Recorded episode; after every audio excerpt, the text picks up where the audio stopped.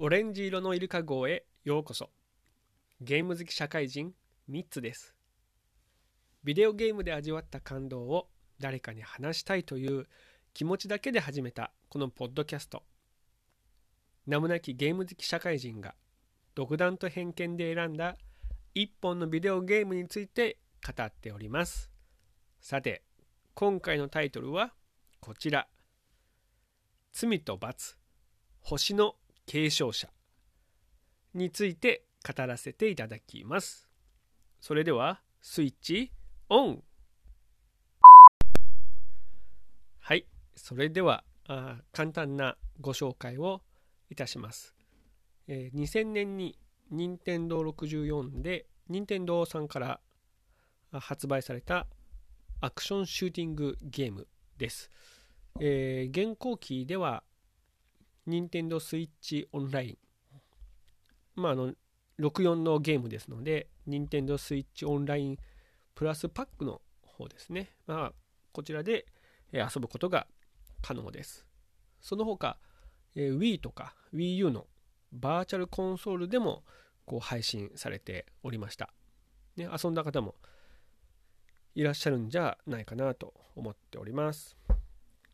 さて、このゲームの推しポイントですけれども、これはあの非常にこうクールなシューティングゲームというのがまず私のねこう推しポイントの一つじゃないかなと思っております。えっ、と、まあ、アクションシューティングゲームっていうと、まあ、どんなものかなということなんですが、これあの、レールタイプ、レール型っていうんですかね。え、と、常に、ま、主人公がですね、え、前方に向かって、ま、基本的には前方に向かって走ってます。で、あのまるでこうレールを敷いたかのように決まったあこう軌道で主人公が、ま、走ったり、え飛んだりして動きます。でそこに出てくる敵キャラを打ち倒すということですね。でかつねこれはあの独特な操作方法であの64の中でも数少ないこれレフトポジションっていうねあの手の置き方何ていうの？コントローラーの握り方なんですね。まあ、大部大部分は、えー、左手があの 3D スティックのある真ん中の、うん、グリップと右手があ一番右側のねグリップをこう持つ、えー、ライトポジションというポジションなんです。もしくはあの両側をこう持ってスーファミと同じような感じのね、えー、ボタン配置で遊ぶファミコンポジションが、まあ、大体採用されてるんですがなんとねこのゲームはレフトポジションっていうねあの右手があの何？えー、と真ん中の、えー、グリップをこう持ってですねあの 3D スティックをグリグリすると。で左手は一番左側のあのグリップを持って、まあ、握って、えー、十字ボタンをねこう動かすというあのグリップの持ち方です。だけどもこれが、えー、結果的にはこのゲームのねあの最適なポジションになるんですけれどもねで、えーと、基本的にそのキャラクターまっすぐ進んでますからあもしくはその決まった軌道を進んでますんで、えー、敵がこう弾を撃ってくる際に左右にこう避けるかなキャラクターがね、えー、画面テレビ画面こう見ていて左右に避けるとかね。あとはあなんだろう。標準 うんとカーソルがね、えー、テレビ画面に出てますから、えー、テレビ画面で、えー、のこのカーソルを 3D スティックで、え、敵の方にこう合わせてそれで Z トリガーで撃つと。でこれ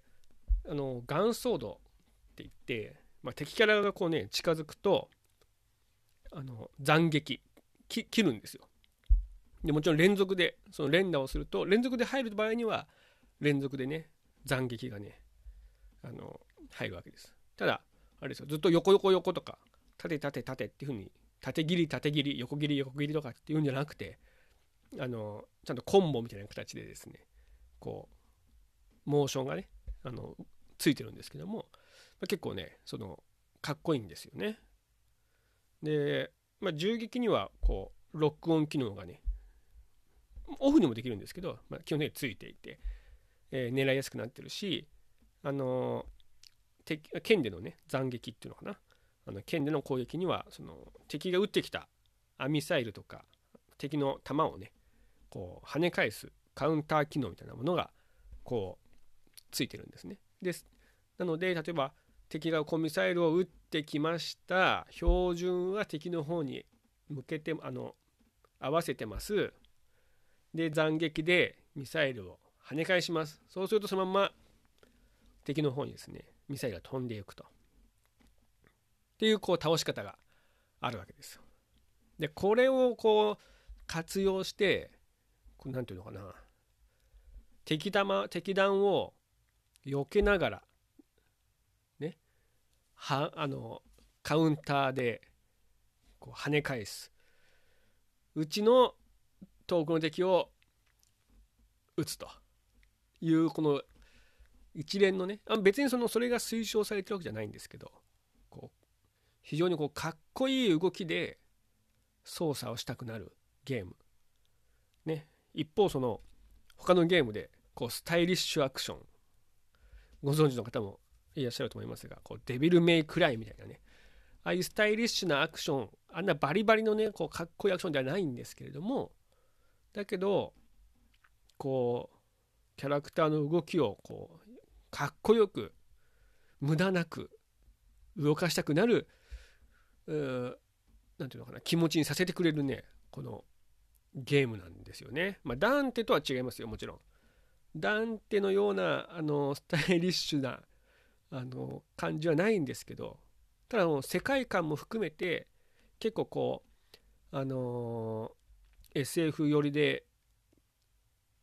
何て言うのかなあの無駄のないまあ敵弾もね結構敵の弾も結構こう飛んでくるようなあゲームでもあるので敵がいっぱい現れたりとかね。なので、まあ、それをいかにしてこうね綺麗にこう倒していくか。で画面カットもこれまたなかなかかっこいい画面カットをしてくれるのでよりこうねちょっとかっこよくね動かしたくなるゲームなんですよね。で、まあ、先ほどねちょっと出ましたけどこう世界観も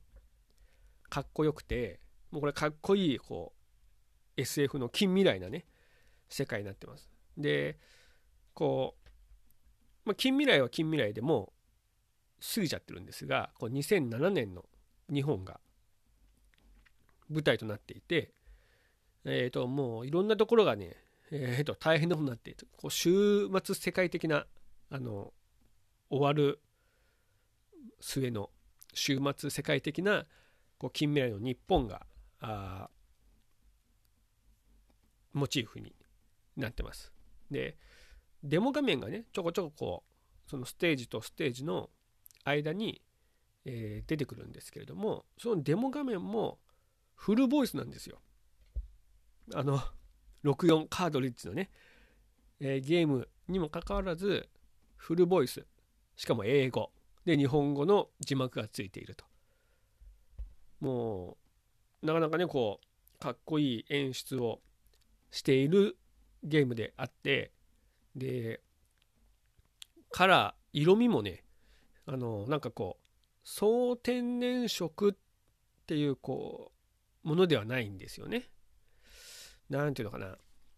ダスティーカラーっていうかこうスモーキーカラーっていうか少しこうくすんだ灰色がこう入った混ざった色っていうのでこう終末感がねより際立っているこう世界観にマッチしているでまあ64なのでゲームキューブとかあもっと上のこう Wii とかねプレステ2とかあのそういったそのハードとはこうなかなか ね比べ物にならないぐらいこうモデリングがあ綺麗にはならないわけですよ。だけどもだけどもそのうまくその何て言うのかな。そこまであのギザギザでこう見るに耐えない映像がグラフィックかって言われるとそんなことはなくてこの週末世界観的なこうイメージとかつ色がこうちょっとね灰色がかったあ色で構成されていてでそこで粗めのポリゴンで、えー、描かれてもそんなに違和感がないんですよね。これはね私なかなかこう考えてこう使われてるのかなと思うぐらい今思えばですけどね当時は普通に「かっけー!」って言ってこう遊んでましたけれども今思えば、まあ、そういったこともこう考えて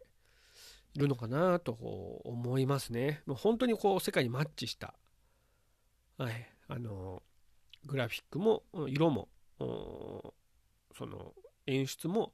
非常にこう一体感のあるゲームになってるんじゃないかなというふうに思ってます。それと、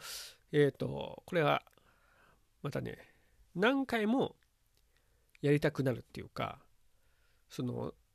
その世界観がね、まあ、非常にこうかっこいいんですけど、じゃあストーリーがどうなのかと言われると、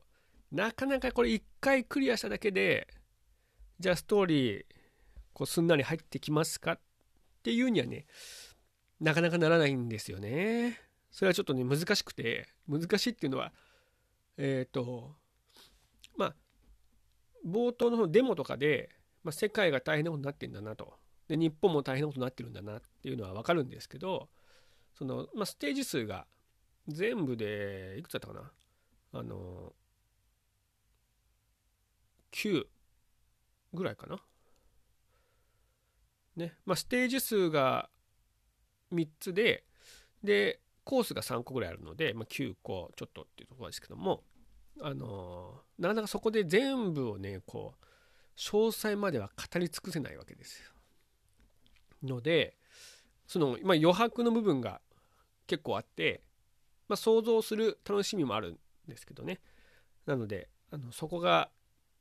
最初にこう遊ぶだけではですね、まあ、楽しかったなっていうのは絶対に感じると思うんですけどじゃあどういったお話でどうなったんでしたっけっていうのはちょっとなかなかね一回初回だけでは理解できないんじゃないかなと思いますね。でもあの先ほどあのね申し上げた通りそんなにコース数はこれ多くありません。で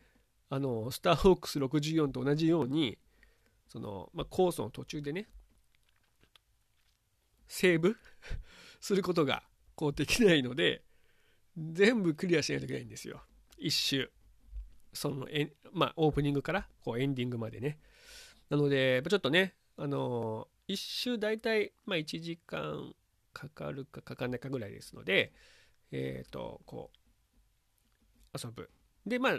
ちょっともう一回まあ遊ぶっていうのでねこう繰り返し繰り返し遊んで、えー、ちょっとずつこう、まあ、理解していくと。まあ、理解できないところもあるかもしれませんけれども。で私これねあのステージその途中でこう空母敵のね、えー、航空母艦に潜入をして遊ぶステージがあるんですけど、まあ、ここがね結構好きであの、まあ、潜入をしてですねで敵のね、まあ、ボスをこうやっつけるために環境に行くわけですよ。あのブリッジ。ブリッジにね。でブリッジでえ、ー、とまあ敵をこう倒すんですけど、まあ、その倒し方もまたなかなかかっこよくてですねあの撃ち殺すとかじゃないんですよね。まあそこでは死なないんですけども、えー、こう斬撃、ね、剣攻撃で戦うんですよ。で、つばぜり合いをね、こう、するんですよね。でなかなかこう、ですから、シューティングって言いつつも、ちゃんとアクション、アクションというか、こう、シューティングだけじゃない要素もちゃんとありますんで、で、そのボスを、まあ、ひとまず、なんていうのかな、あやっつけた。まあ仮、仮のね、仮のやっつけですけど、やっつけた後には、今度、空母から、これね、空中戦に行くんですよ。空中戦。あの、空母の一部をですね、えっ、ー、と、下に、土台に、主人公がその上に乗っかって、で、その、えー、空母の破片が、縦横無尽に空を飛び交うと。で相手は戦闘機だったりね、下に、まあ、眼下に広がる海原に浮かぶ、えー、戦艦の砲台だったり、もちろんその船員も敵としての出てきます。こう上に向かってねあの銃を放ってるんですけどこれがね結構爽快感があってで、まあ、他のステージとちょっと比べてちょっとだけ長いのでやりごたえも遊びごたえっていうのかなもあってあの好きなあステージでしたね。なかなかねあのまあ、最後の方で発売されたのでもうゲームキューブが2001年にこう発売されますんでね。あの本当に64のもうそれこそもう最後の方に発売されたゲームで、えー、なかなかねこれ面白い。たまたま買ったんですけどね。たまたま買ったんですけど面白いゲームでしたねこれは。さて、えー、次回のタイトルですけれども次回はブラストドーザーです。ちょっとねこれも64のゲームで64はちょっとね2回続いてしまったんですがブラストドーザーあのー、いっぱい遊んだゲームの一つです。はい、えー、次回タイトルに関する思い出やコメント配信内容に関するご要望やご指摘など、え、大募集しておりますツイッターハッシュタグカタカナでおレイルでお気軽にツイートいただければ嬉しいですそれでは次回もちょっとした時間のお供をさせていただければと思います。最後まで聞いていただきありがとうございました。スイッチオフ